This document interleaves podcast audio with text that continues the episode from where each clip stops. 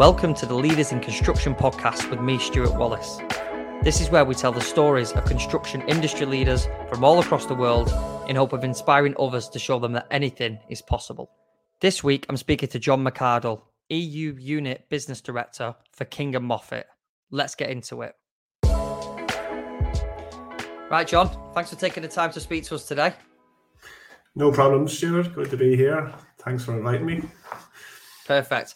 Let's um let's take it back to where everything began. Where are you? Where are you originally from, and what's your what was your kind of childhood like? Wow. So uh, where did it begin? Um, you can probably hear I'm from my accent. I'm, I'm from Ireland, so I'm from yeah. the, the east coast of Ireland, uh, a town called Dundalk. So that would be kind of situated between Belfast and Dublin. You know, right in the know it well. Uh, yeah, yeah. Well, yeah, we're, uh, well, yeah. Well, uh, we um, uh, construct obviously the uh, the company that uh, found, I'm a founder of. We uh, we done a lot of work up on the Wuxi uh, Biologics uh, site up there. So oh. yeah, know know it well. Yeah, Excellent. visited there, stayed there, had a few pints there. Yeah, lovely place. Great. You'll have to you'll have to catch a match now. We've got a an excellent football team there, uh, Dundalk Dundalk FC. But um, yeah, so uh, growing up, you, you would have uh, beside that Wuxi plant. I don't know if you noticed uh, a Xerox, a big sign for Xerox. Yeah. There's, there's a, a, a Xerox facility there. Now that formed kind of part of part of my story. But I suppose just to go back before that, my father uh, was a plumber. God love him, you know. So a noble trade, uh, one of the oldest ones, and um, yeah, from a very young age, you know, every school holiday was you were off and you had a, a Kango hammer in your hand and you were breaking up floors for the for the pipes to go in and you were you were helping to you know grab any tools that he needed out of the toolbox. You were uh, his his runner yeah. basically, and uh, so so I done that. That's what I done uh, every single summer and and sometimes after school, uh, you know, in the in the longer evenings. And yeah, um, did I enjoy it? I hadn't really got a choice back then. It was just and, uh, and I, I get the book. Um, but yeah, no, I did enjoy it. It was a great uh, trade, as I say. You know, meeting different people every week. You know, especially in that plumbing trade, and you were you know coming into people's houses and you know fixing the heating system. So back then it was lovely. This was in the you know, in the in the eighties and uh, you know, very early nineties, where people were completely different. You were going into people's houses and they were making you dinner, and or you know, it wasn't just like ring up the plumber, the buyer was walking. It was real, just a friendly thing. But um, so yeah, and uh, walked away with my father then, and obviously went to school uh, beside me here, and on finishing my leaving cert, that's your, your final kind of exam here in Ireland uh, when you finish secondary school. Uh, my mother was uh, was really wanted me to go on to college and uh, uh be an engineer, but I, what was an engineer? I didn't really avail of the um, career guidance too well at school, you know. And uh, yeah, but I done I done engineering at school. I knew I liked it, you know, and I excelled at that. Like my three uh, top subjects were engineering, technical graphics, and technology. You know, so they were the, the ones I got the really good marks on. But um, it was a it was a thing that look I, I, really just didn't know what I wanted to do. So I fell back on what I did know and I took up the plumbing as a as a trade. So I went in and I, I done my apprenticeship started my apprenticeship. And um, yeah I got on well. It was a four year uh, school in there and and how to become a plumber. And my uh, first real job was on that uh, Xerox site, which was beside the Wuxi site that uh, that you know yeah. of. So very small world of someone coming from Manchester now knows the the Wuxi you know, site. But um, yeah, so I started working there uh, really as a as a piper, and very quickly I was kind of promoted to be uh, the piper the pipe supervisor, and I was leading a team of about 12 pipers for a, a local contractor here. So something then it didn't really click with me straight away, but I kind of felt that leadership was in me some way. The fact that I was I was the one that was kind of singled out that was going to drag this bunch along and then get these uh, installations into a, a, kind of good quality. Hmm? I, I was just going to ask on on that, John. Why was why do you think you was picked out at that stage? What were you doing differently apart from obviously I know that being consistent is a big thing, but I think um, over a lot there was, there, was a young enough piping crew, and I think just through my lifestyle from working with the father and all that, I think I had a bit of a head start. Uh, you know, my father would always kind of you know push you, you know, you you, you couldn't ask you know silly questions. It was a lot of self, you know, teaching yourself and and being curious and and and figuring out why things happen. So when I did get into a job like that, I would be constantly asking questions, you know, and uh, why why is this pipe arrangement go to go together like this, and is there any way we could do that better? And um, you know, just just being curious, uh, being respectful, uh, you know, getting in with the engineers and and just really, you know, not just coming into work with the lunchbox. Putting and, yourself out there. So, so then, I think so. You know, I think I think it did. You know, and yeah, it, it just kind of felt that. Yeah, I'm a piper now, but I'm not always going to be a piper. Like you know, and I wanted to, you know, just uh, expand myself. Whereas other guys were just kind of happy and a bit, I guess. You know, um. So going from that, then um, I was working on that uh, job, as I say, and we, we, we finished that out. But there was um, a design company in the town that I was working in, and it was part of that curiosity as well. Whilst you were on the on the site and you were doing the installations, you were you would be given a design, a design that was done by somebody else. Now, of course, for the next step for me was, you know, I could do that design, you know. So uh, there was a local design company in uh, in, in Dundalk, and uh, I joined them. Um, they were a big enough consultancy. They had about five to six hundred consultants at the time, so a fairly big design consultancy. And I joined them really in a in a capacity, but that was kind of by accident. I was asked uh, would I come in and give some guidance on a project um, in relation to the mechanical systems and, and how arrangements could be uh, completed in a, in, a, in a better fashion. And they basically uh, asked me would I come into the office and sit down with some of their designers and, and give them uh, some guidance on that end. But whilst uh, there, I got to see what they do, and I approached the director of the company and I asked him, would there be a possibility of staying on here in a, a full time capacity and maybe getting some training in engineering?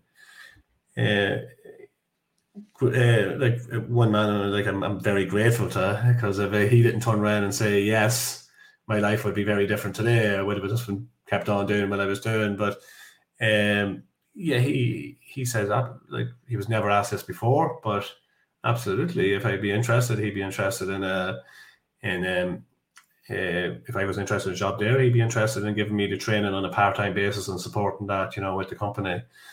So uh, for there, for the next nine plus years, uh, while continuing my career, I was uh, I was on the studying pad as well in the evenings. So a lot of uh, slog there, a lot of um, long, long days when you were looking at all your, your mates going out uh, partying or doing whatever the, you do when you're a young man. I was going off uh, with the books in my hand after work and, you know, working hard during the day. But it was great in that I could apply what I was learning in the evenings to to my daily job. So I stayed in the design business. Uh, you know, I finished up. The recession came in 2008. I finished up with that uh, consultancy. They actually moved uh, down the country.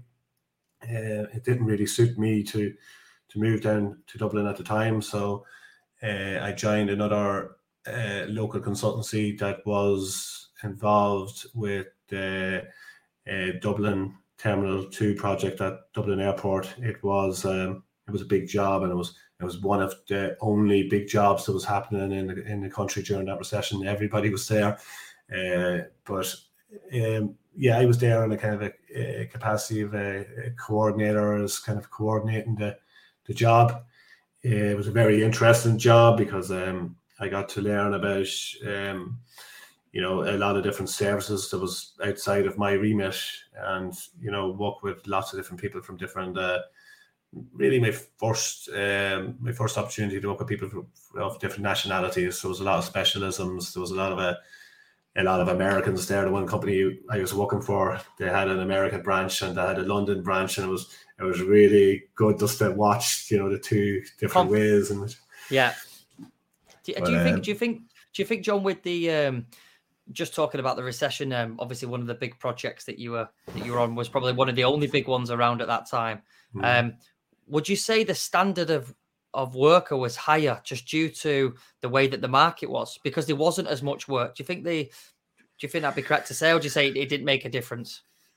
Um, it, it probably was. It was probably more people, but like everyone else, it was still money led. You know, these projects like uh, Dublin Airport and governmental jobs, they run crazy over budget, and this one did too. You know, so I think it was nearly five hundred billion pound dearer than it was meant to be at the outset. Wow! But um, but it was um, yeah, like I think it, being an airport, the quality was high. Any there was a lot of there was a lot of stainless steel barriers and fences and doors and things you, you know you wouldn't normally have seen people putting into the normal installs at the time you know into typical buildings. But uh, yeah the, the, standard i don't know if you've been through that airport it was it was quite yeah. a high standard you know and I've, I've been to other airports a lot of airports now throughout europe and i always I always go back to dublin airport and i always think yeah it's, it's one of the nice ones you know. But uh so so yeah i guess the i guess the quality was good was it due to um uh, you know the lack of work in other areas. Uh, yeah, could have had a good bit to do with it, Stuart. Yeah, also. Um, supply and supply and demand, isn't it, for anything? And sometimes I always find it's sometimes it can be a bit of a negative. It's a it's a positive thing because there's so much work right now, right? But it can be mm. a negative if people seem to job hop, um, or don't you know that because they know they've got something else there. When you when you know there's four other options available, does that affect the way that you treat your current role? You know, sometimes that can be not for everybody. Sometimes your blinkers can be on. And um, I was having a chat with somebody the other day, and I just thought, you know, I'd ask the question at that time.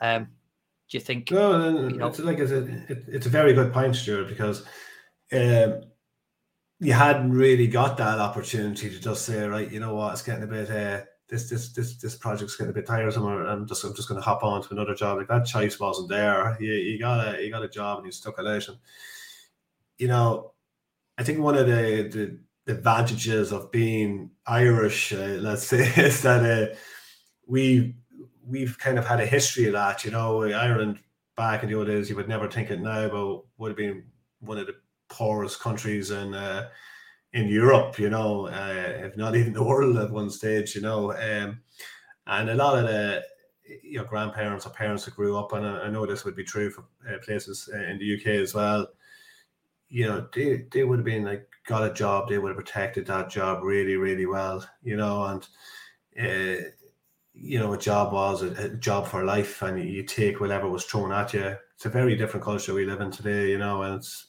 people have different expectations, and uh, you know, we have to bend to, to, to meet them. You know, that day is gone now. You just get a person in and treat them however however you like, and and they'll they'll, stay with you. Yeah, I suppose that's, that's for the, for the right reasons as well, isn't it? Because I think there was, I think there's been a lot of companies o- over the years that have mistreated their, you know, mistreated the staff. And again, if you don't have the options available, um, it's probably, you know, it's it's the candidates worse worse off. But I suppose now with with so many options, again, I'm not saying it's completely right, but at least you, you're not stuck anymore, and you do have, you know, you do have some options where you can find something that's suitable for your life and your family, etc.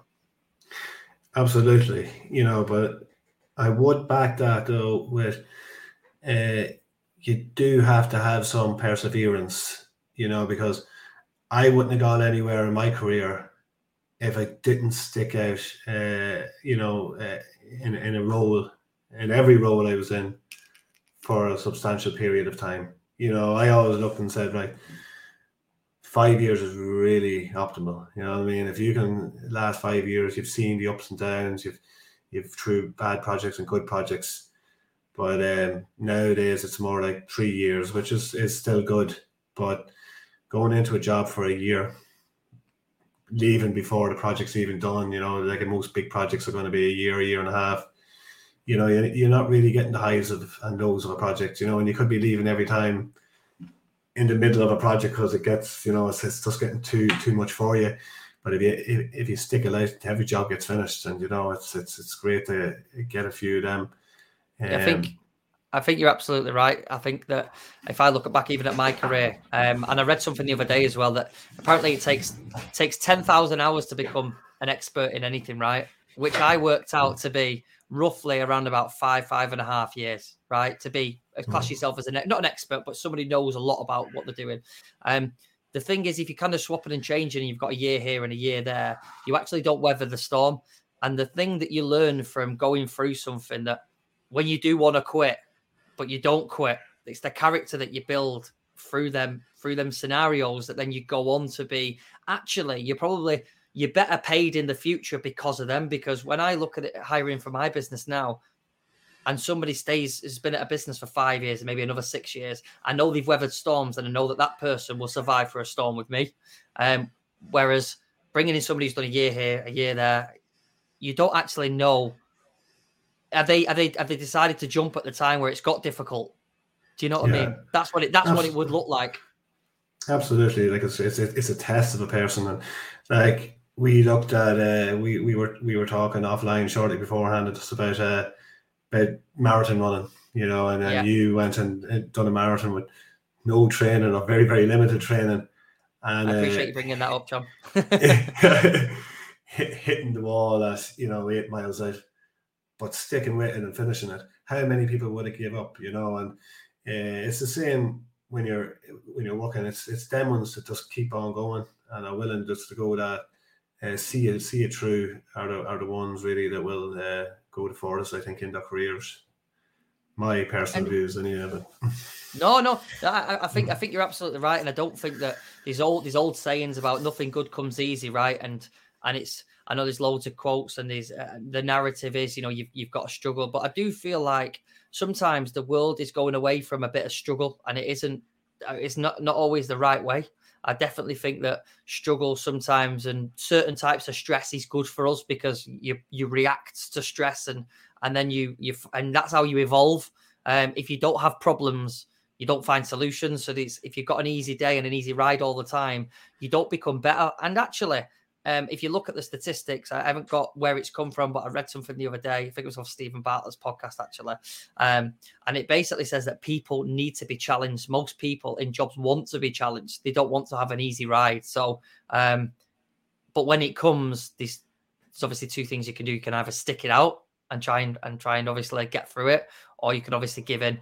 And I think that I think we've all you probably been in the same boat, John. You probably wanted to quit numerous times, and and I think if you if you've not told yourself you want to quit, that's not it's not the point about that. You should probably sometimes should say that you should quit. I think it's I think it's the overall of just not doing it and then doing the opposite, which is which creates the you know that's that's that's exactly it, you know, and you know, and as I say, it's it's not a rule. It's not you must stay somewhere for uh, four or five years. If you if, if you do get it, it's a solid better opportunity, and it's going to improve your career and bring you where you want to go grab it. You know what I mean? But uh, but just don't leave and go into another position the exact same because it's a it's an easier it's an easier uh, it's an easier run.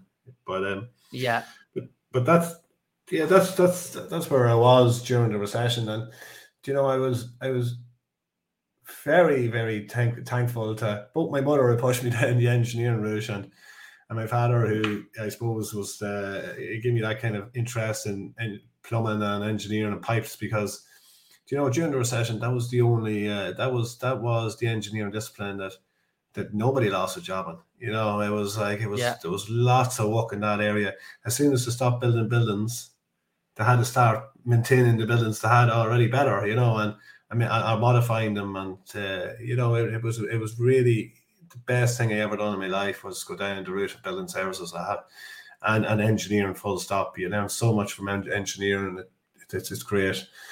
But um, so that, that combined with your design, then that that combined with the design background, how did that then take you into your leap you into that next part of your career?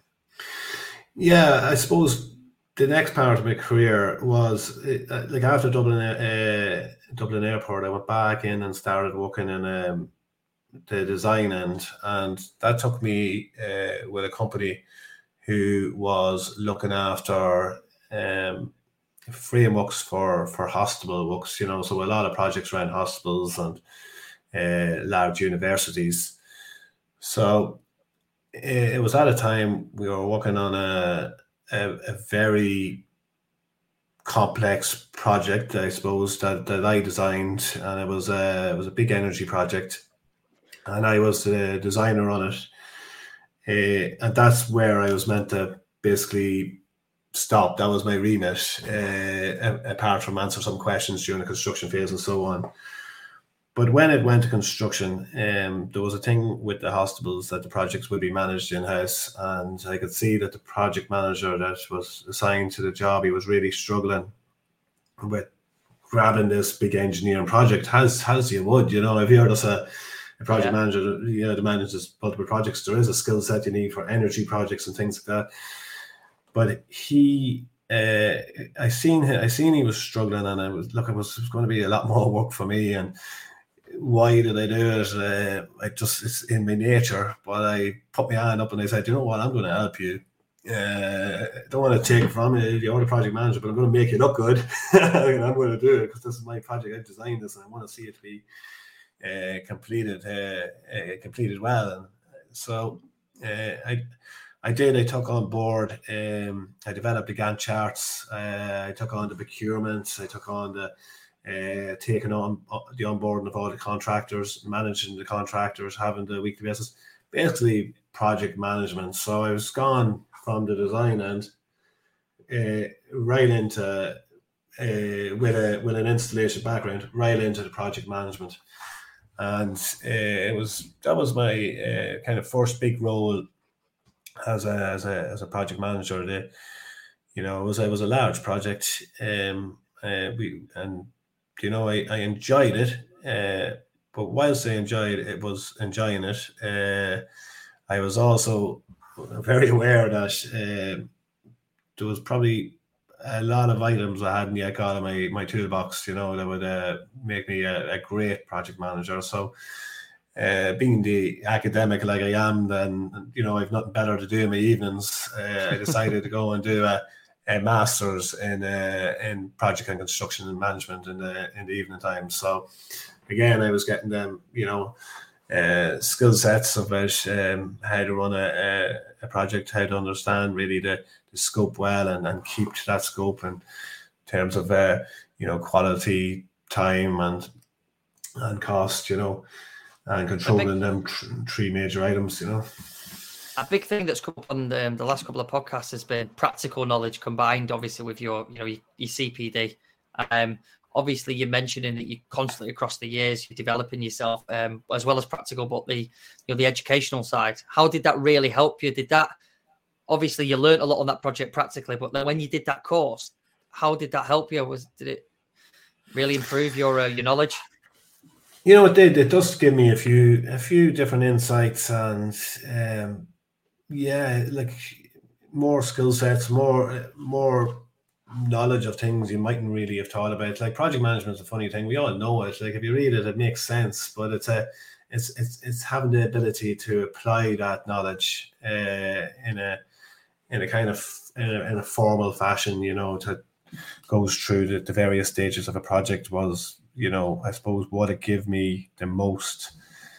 Um, I'm not saying everybody you know has to go down that route but it does help you know uh, you will learn it on the job and uh, most of the best project managers i know out there have never went you know to a college and they've really learned it on the job but i think when you're moving fast and i know i wanted to move fast you know i wanted to, to climb that ladder and and you know it, it, it definitely it, it helped you um understand you know the, the basic project management principles and and how to apply them a lot better um, I've always, you know, it's it's it's the old way, really, isn't it? Like, isn't that what an apprenticeship was? You know, uh, back in the yeah. day, you were learning the practical skills, and and it, it, it's it's much better not to take away from the academic system, but you know, a guy that comes out of college uh, and goes to full time route, you know, that's why I always respected the part time route. And there's a good few of us out there, and we're all in similar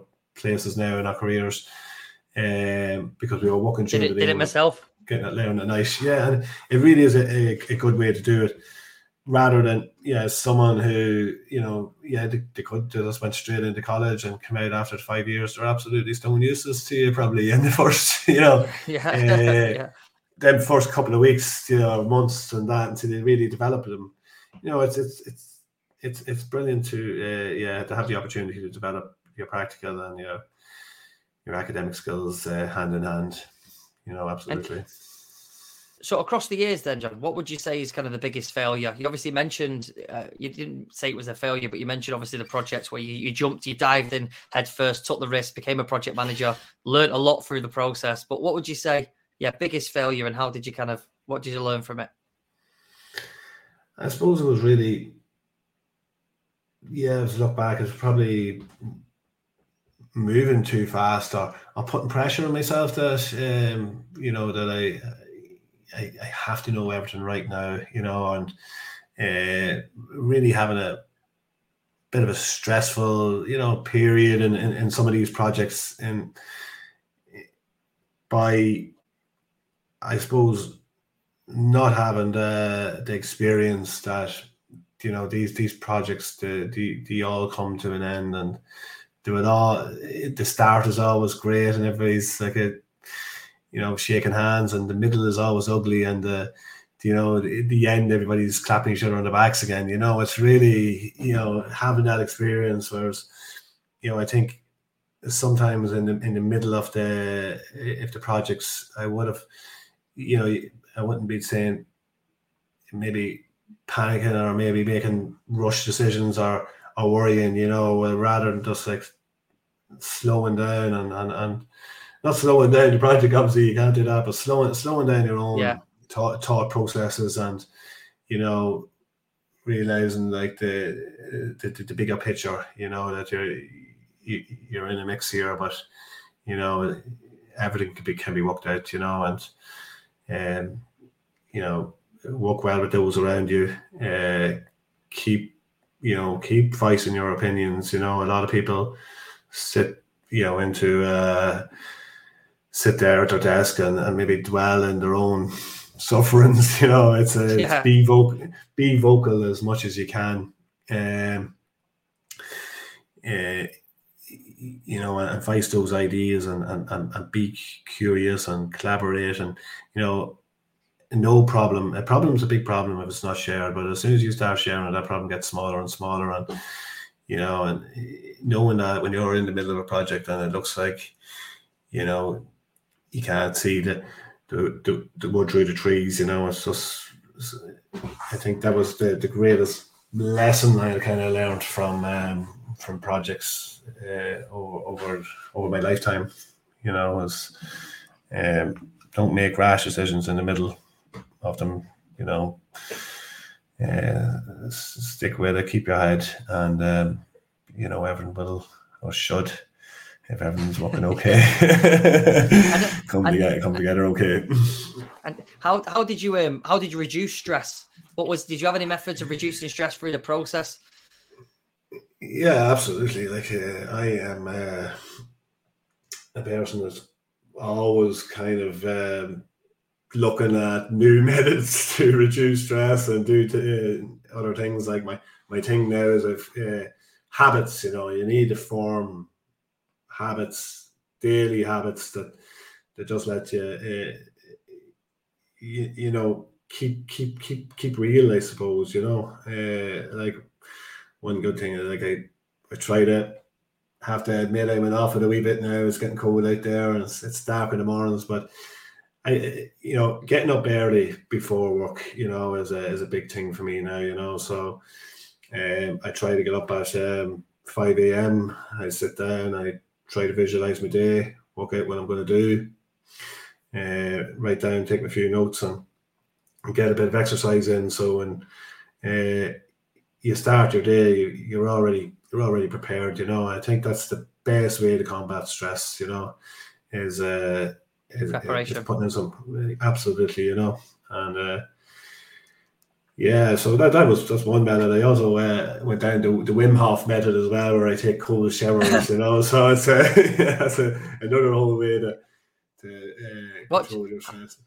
Hmm? How you how you finding them? I do um so I do a lot of cold showers myself. Um, just moved to a new location now, and the gym's an old school one as well. So actually, the showers there don't have a hot, so it's just arctic, you know, cold. Yeah. Um, so, um, but how, how are you finding them? I do feel like it does de-stress you, and it. I, uh, I find it really good, you know, and um, I suppose it gets to people in different ways, and, and why it de-stresses you is, you know, everybody is is different views in it, but uh, I was really, really good when I started about maybe three years ago, and it all started from a haircut. You know, I went in to get a haircut, and the barber was telling me, uh, "Yeah, she's doing this thing off," you know, and that's. I said, "Oh yeah, that sounds interesting," and um, yeah, so from there, uh, you know, I started again. I'm like that. I'm engineering, very disciplined. I got this app, you know, and you had to follow it, you know, so many days, and you know, you know yourself. I don't know if you ever I've done it. Uh, Atomic Habits, or if you ever read that book, you yeah. know, and you know the formation of habits. You know, it's uh, it takes if you can get through the first twenty two days, and you're kind of on your way then. So uh, yeah, I started taking the cold showers, and I suppose for me, what it was was the idea of the cold shower. Like, it was tough, you know, and it was like two and a half minutes of a cold shower you're trying to take in the morning, or three minutes, but and then it never gets easy. So if you're walking into a freezing cold shower in the morning, especially in the winter morning, nothing you meet that day is going to be tougher than that. You know what I mean? And that was, you yeah. know, uh, and it works, you know. And uh, yeah, so I'd recommend so it to anybody. Yeah. Yeah, no, I, I, tried to get a lot of my team to do it, but I don't think they were having it. But um, I actually got my old boss into it. He started doing it. Um, in the end, I was getting up to sort of 10 minutes just, and I used to have a timer. I remember putting a timer on my phone just outside of the shower and just, I, and the, the, the, awkward thing with a shower, which I find an ice bath is actually sometimes easier, is with a shower, depending on obviously the head of it, it drips in certain places and you're kind of trying to get your whole body under it so you feel cold and it, um, but um you you're absolutely right at the moment and I think you. It, the weird thing is, it's supposed to de-stress you. It actually, I think, scientifically stresses your body. So it's a mm. de-stressor, but it stresses your body. But I think post that, there's not much, like you said, that you can really take because you're just thinking your body's already been through a stressful situation. So, yeah, what what other habits do you, do you, do you do? Yeah, like I, I, I, try to read as much as I can. I've um, and now at the moment I'm a Duolingo. I'm really stuck at that because I'm trying to learn different languages, uh, grammar, and uh, yeah, I've got a, a, an app Elevate which I do every morning as well. It just puts you through the you know languages, maths, conversions. Just a, it does a little 20, 15, 20 minute test there in the morning just to. What's that called? Elevate. It's actually a really good one. Yeah, Elevate. Um, yeah, it's it's it's, it's uh, it, it kind of measures your, I suppose your, your brain power or whatever that may be, and um, in, in, across different categories like maths and language and uh, speaking and so on. But um, and then it then it rates you, it gives you where you are against everybody else that uses the app. So you've kind of a challenge there as well. You know, you, you want to get up to the top of the league. Yeah. So it's uh, it's really good, you know. Um, so that's it, yeah. And then just you know, even just a bit of silence, you know, in the morning as well. It's great, you know. It's it's the only time you get silence, and uh, just probably sit there for five or ten minutes in the morning and just think of nothing. you know, it's, it's great have your coffee. So yeah, if, if, if morning routine is uh, is probably my biggest habit, and outside of that, then you know I do marathons and that, but they're really uh, automatic now. And when you get into your forties, you have to do something to keep the belly off, and you know, so I have to. I, have got bigger motivation for them ones, but yeah. And what? obviously, your your new position. I know you you were just mentioning. Um, obviously, you're you're learning another language. Presume it's German. Uh, German, sorry, with your with your new role and going over. It is it, it, absolutely it is German, uh, but please do not ask me to speak any.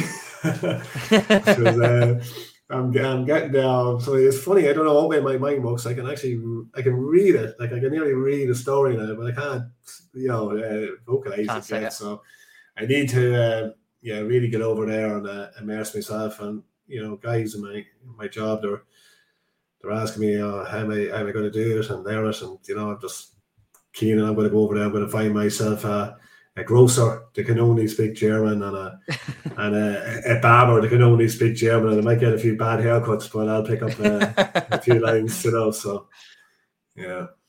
I think um, I think it's quite hard anyway because if you if you look at the you know the different uh, even if you look at just in the UK or Ireland and all the different locations and everybody speaks slightly different, right? So when you think you mm. learn a language and you go over to somewhere, you, you just expect to learn it, but they have slang, they have their own ways of speaking. So you, yours is, you know, sometimes you end up you speak the very much the Google Translate way, you know. so it's um, yeah. yeah, absolutely. I mean, like you know, how lucky are we to have been born with the English language, you know, but we're Oh. But that gives us a real sense of laziness then and entitlement, you know, because like, like every other country can speak, you know, multiple languages. But yeah, no, we, we know they can all speak English, so we take benefit yeah. of that. And you know, in the sector we're working uh, in, you know, uh, I suppose predominantly myself now, it's been data centers for the last few years, and, and that, that's where it will be for me for the next uh, lot of years. But uh, you know, them them contracts like uh, they're carried out in the English language, you know. So it's uh, we're very lucky in that sense.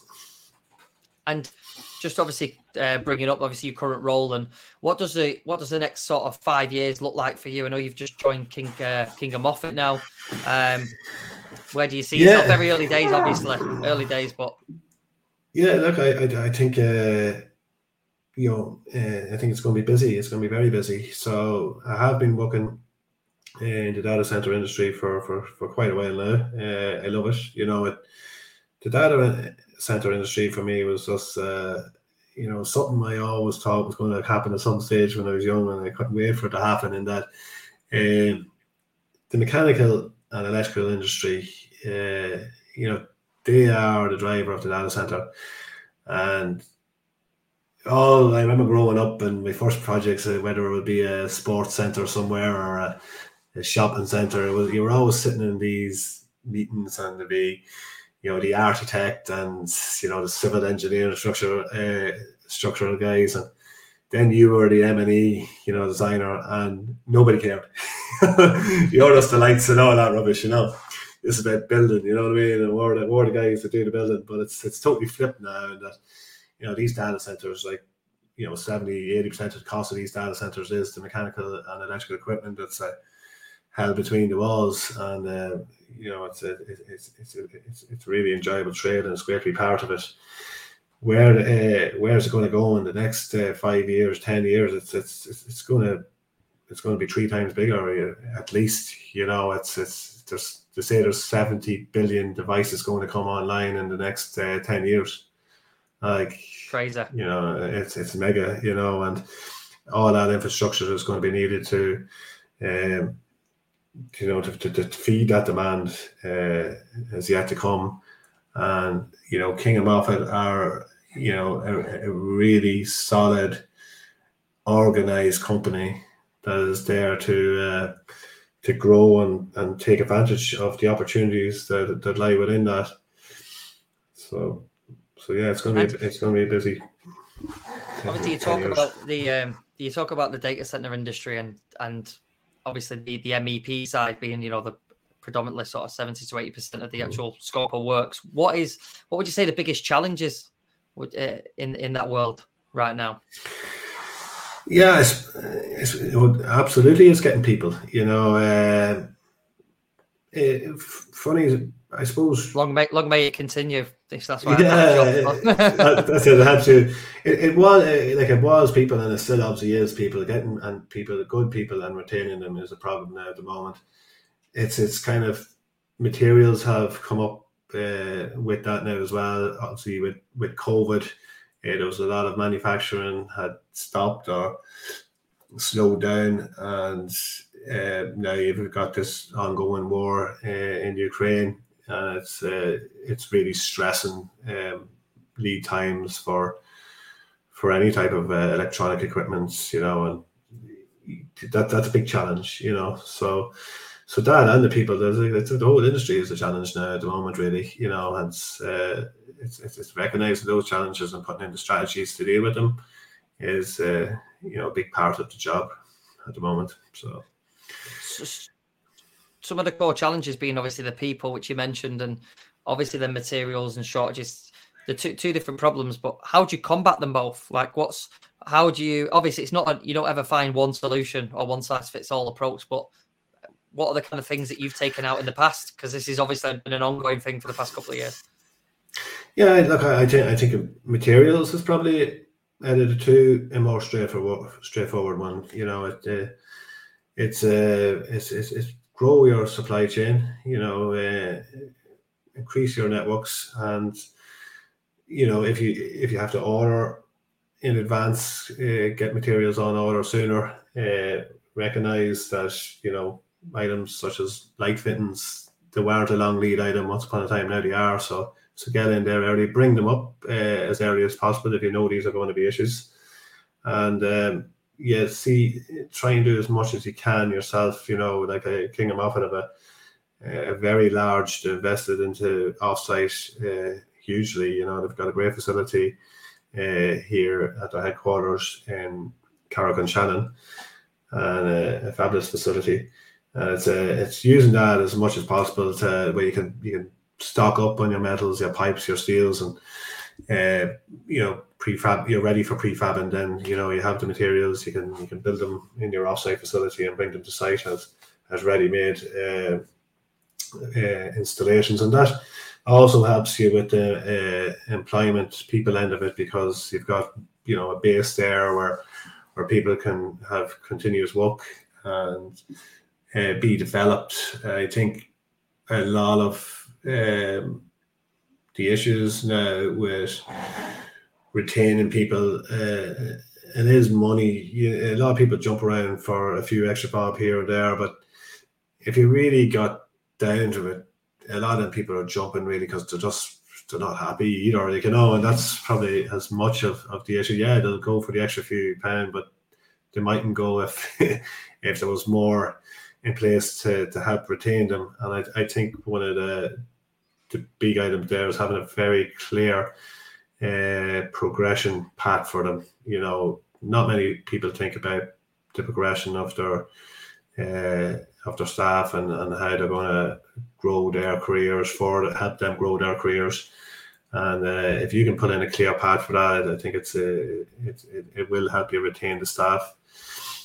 Um, also, more engagement, you know, between you know your kind of headquarters and your your on-site teams. You know, it's they can, it can become um, a very long distance relationship, you know, but trying yeah. to uh, bring that closer together. Um, you know, and I know in previous employments I had, you know, I was working in the the operations uh, role as operations director, and it, I really, I really seen that because I was really on that uh, middle between the the, uh, the site and back in the office, and you know, like you can see that you know there's a, a, a, there is a long distance relationship there that needs to be uh, worked on and, and, and needs to be get everybody involved and be more more inclusive in the company.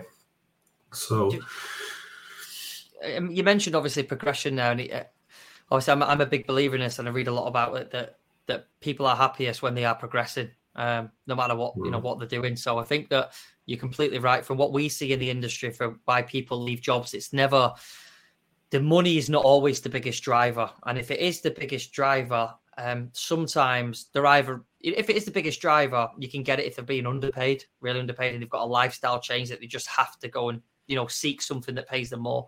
But nine times out of ten, it's something more like you said. You're absolutely right. It's they're not enjoying the job. It's the it's the bosses that they're working for that are just not engaging with them, communicating with them, giving them a vision to you know they're, they're asking them to do something, but not they don't they don't have any vision of what they're trying to aim towards. Um, like I said, the, the teammates around them, it's the camaraderie, being on site, and especially if you're staying away, it's being looked after. You know, simple things like your accommodation, the logistics, how easy is it getting from A to B? do you let them the travel days, which we see, especially with you know rotational work? Is it the, can you you know can they leave early enough to get back to the families and being flexible around them things when they do get a call from a recruiter, which there's just millions of them anyway, right? Or um or another company, they might turn around and say, "Do you know what? No, I'm quite happy where I am. Quite happy." Absolutely. And it would have and it would have to be something that broke the bank to really change their life. And there's not many of them anyway. So that's yeah, you're you're absolutely right. That's how you retain staff. Um, yeah, absolutely. And like we've we, we, we've a fabulous uh, HR team back in King of Moffatt, you know, and you know it's it's it's not all my ideas. Uh, they, they, it's just them that brought this to, to my attention. You know what I mean? And uh, in, in, in, fairness to them, they've recognised this and and and they really really push it push it strong. You know to have that um, apprenticeship scheme going, and then right through to engineering. You know and CPD and helping people with courses or whatever they need to to go where they want to go. Perfect. And just just for the listeners, John, what's your your your your new job title and your new role within King of Moffatt in uh, Frankfurt?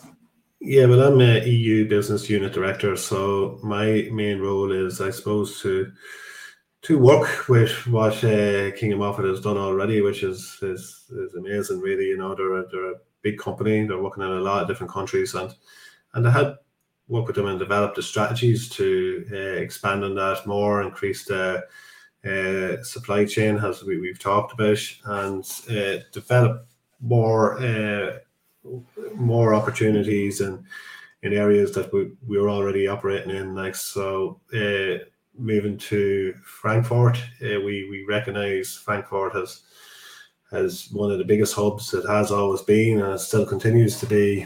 Um, maybe the, the fastest growing area for data center development, and it's um, it's it's it, which is why we're really planting ourselves there now and uh, using that as a base to you know grow them existing networks and and develop new networks uh, and and reach out from there into yeah anywhere in Europe really we'll service you know. So as King of Moffatt as a company they operate Denmark they operate in Belgium Portugal yeah, we're looking in Spain so it's a, it's a, it's a far-reaching uh, role. But um, yeah, it's, uh, we we're working hard on it, and you know we're coming up with the, the right strategies to get to where we want to go. Onwards and upwards, and a busy 2023 for you and, and the company then. Absolutely, yeah. well, um, well, let's let's finish off with some light-hearted stuff anyway. Okay, so um, I'm going to ask you ten questions. You just got to fire over a quick answer to me. Um, you can give a bit yeah. of an explanation anyway, right? But um, so, what would be your favorite film of all time? Oh, Godfather 2. That's an easy one. nice, yeah. nice. Favorite sport? Uh, my favorite sport used to be um, soccer, but I have to. I'm a Manchester United uh, supporter, so I haven't had yes. a lot of good years. Yeah. But it's uh, yeah, uh, I, I I feel good times are coming again soon. Hopefully, yeah. so yeah if you if you watch all the players in the World Cup right now, all of you know all the players look really good. So well, they have to yeah. for some of them gone out. Uh, have to say Casemiro was good, uh, Martinez was good, you know. So yeah, we're Bruno. We're oh yeah, yeah, absolutely. Yeah. Um, what's your favorite music genre and artist, if you have one? Um, I really secretly like Oasis, and I have as a kid and always did, and it's one of them things you can get a lot of stick off because it's, like a, a love hate. Uh, but you know, I really watched um, the documentary uh, with Liam Gallagher. You know, the kind of behind the scenes ones there recently on uh, on Netflix, and it was a, yeah. it was a good show, and uh, yeah, something still cool about uh, Liam and uh, yeah, Oasis. You turn on Oasis, everybody knows the words, and uh, they're great sing along songs. Yeah.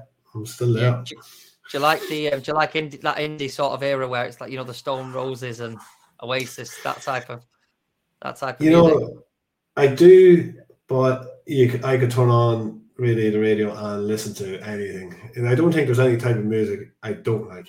You know, that's yeah, I have some wild, funny taste in music, but um, I think I was going to pick out one band just because they were from childhood, and I still listen to them it'd be Oasis. But yeah, I, I, I can listen to pretty much anything. Yeah.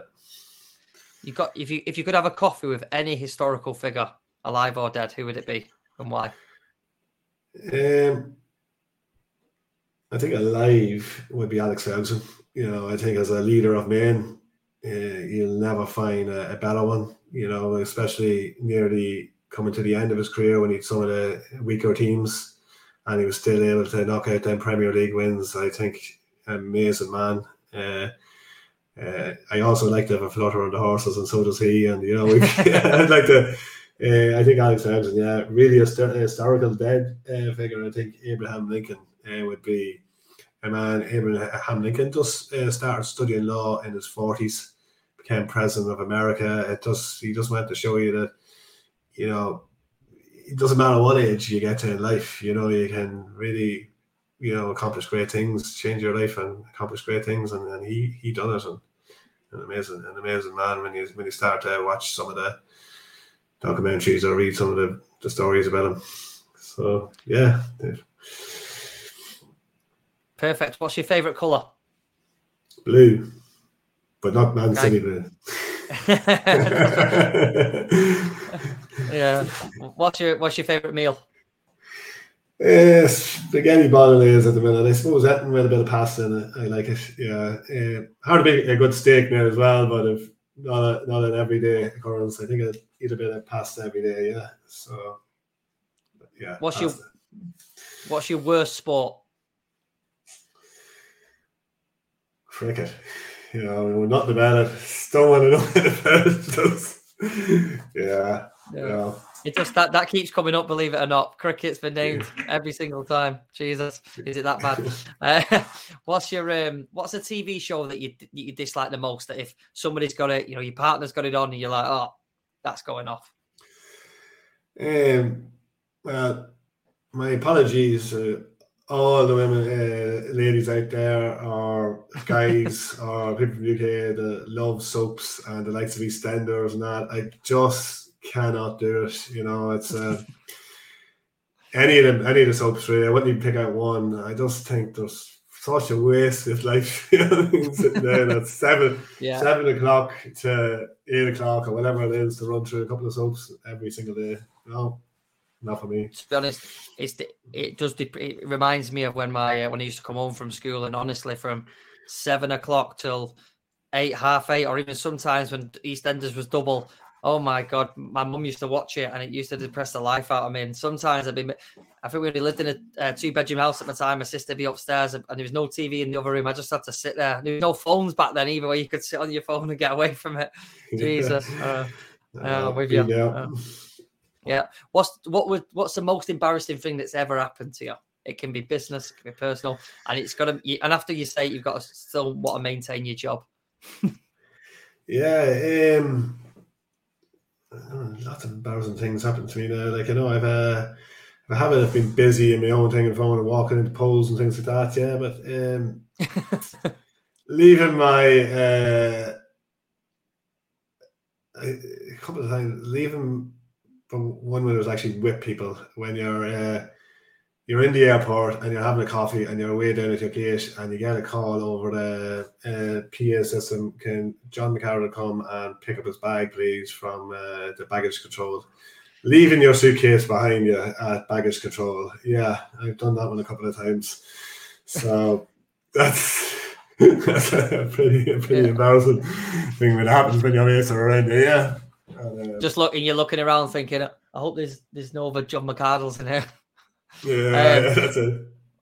What's um? Is it if you could nominate? It's this last question. If you could nominate anybody to come onto the podcast next that you know, or you might not have even spoke to before, but you, you think, do you know what? I'd love to hear their story. Who would it be? Um. Yeah, there's um.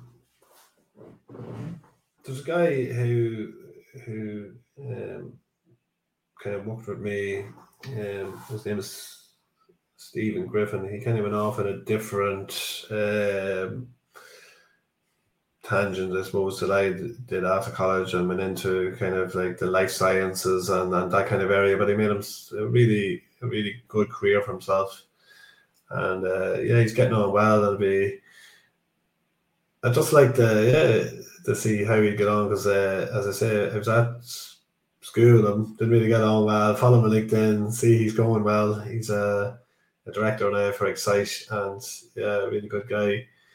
Uh, he was actually when I was sitting in in very first day in college in 2004 and you had to turn around to the person say, you know, like one of these ridiculous things that the Yeah, teacher asks yeah. people first and find out as much as you can about the person next to you because you have to stand up and talk about them. So he was the guy that I sit next to, and uh, Right. yeah, good, a good guy, Stephen. So yeah, be interesting to hear. him. Perfect. Right, John. Well, look, I really appreciate you taking the time to uh, speak to us today. It's been a pleasure, mate. Yeah, thanks very much, Stuart. Yeah, likewise, and uh, yeah, I hope to be working with you soon. Thanks for listening to the Leaders in Construction podcast with me, Stuart Wallace. I hope this episode has inspired you in more ways than one. Until next time.